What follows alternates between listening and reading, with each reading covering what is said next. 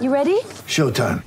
On May 3rd, summer starts with The Fall Guy. Let's do it later. Let's drink a spicy margarita. Make some bad decisions. Yes. Audiences are falling in love with the most entertaining film of the year. Fall guy. Fall guy. Fall guy. That's what the poster said. See Ryan Gosling and Emily Blunt in the movie critics say exists to make you happy. Trying to make it out? Nope. Because I don't either. It's not what I'm into right now. What are you into? Talking. Yeah. The Fall Guy. Only in theaters May 3rd. Rated PG-13.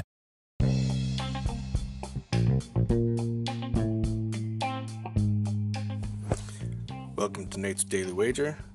I ain't picking winners, but I am making wagers. Time to put my money where my mouth is.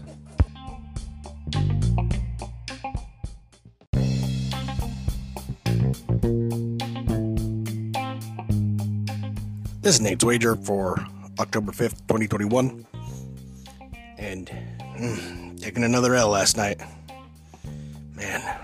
Alright, so what am I learning? Well, let's get out of football, because there isn't any football tonight, and over into some playoff baseball. All right, so let's go back to the system. We got New York taking on Boston tonight. We have the two stud pitchers going for each team. So, total sitting at eight. Let's just take the under.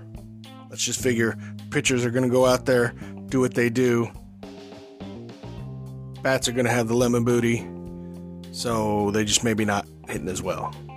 Plus, the system says take the under. So we're going to take eight, under eight total runs between the New York Yankees and the Boston Red Sox in tonight's Major League Baseball wild card action. See anything better than that? Pound it. That's my pick, and I'm sticking to it.